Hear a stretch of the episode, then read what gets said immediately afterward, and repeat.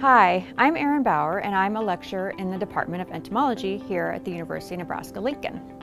My primary responsibilities are as an academic advisor and an instructor for our online master's program in entomology.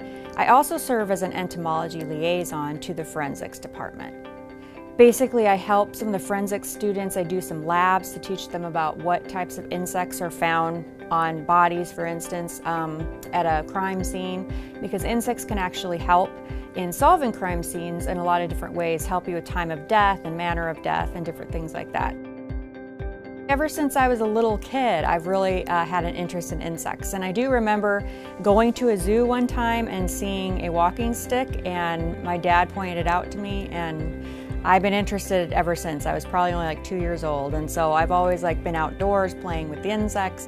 That was just something I wanted to pursue, I guess, as I got older. And it kind of came later in life, though. I, I got an undergraduate degree in education, and I actually got a master's degree in library science first, and then I later went on and got the MS in entomology through the online program here at UNL, which is now what I'm also teaching.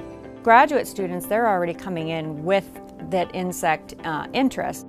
I like to see they always come to me and say, oh, I didn't know that, or I really learned a lot in your course, or this is really going to help me in my profession. Because a lot of the people that are in our online courses are already full time. So they might be teachers, like science teachers, or they might be in the military, they might be working in extension, they might be working in labs.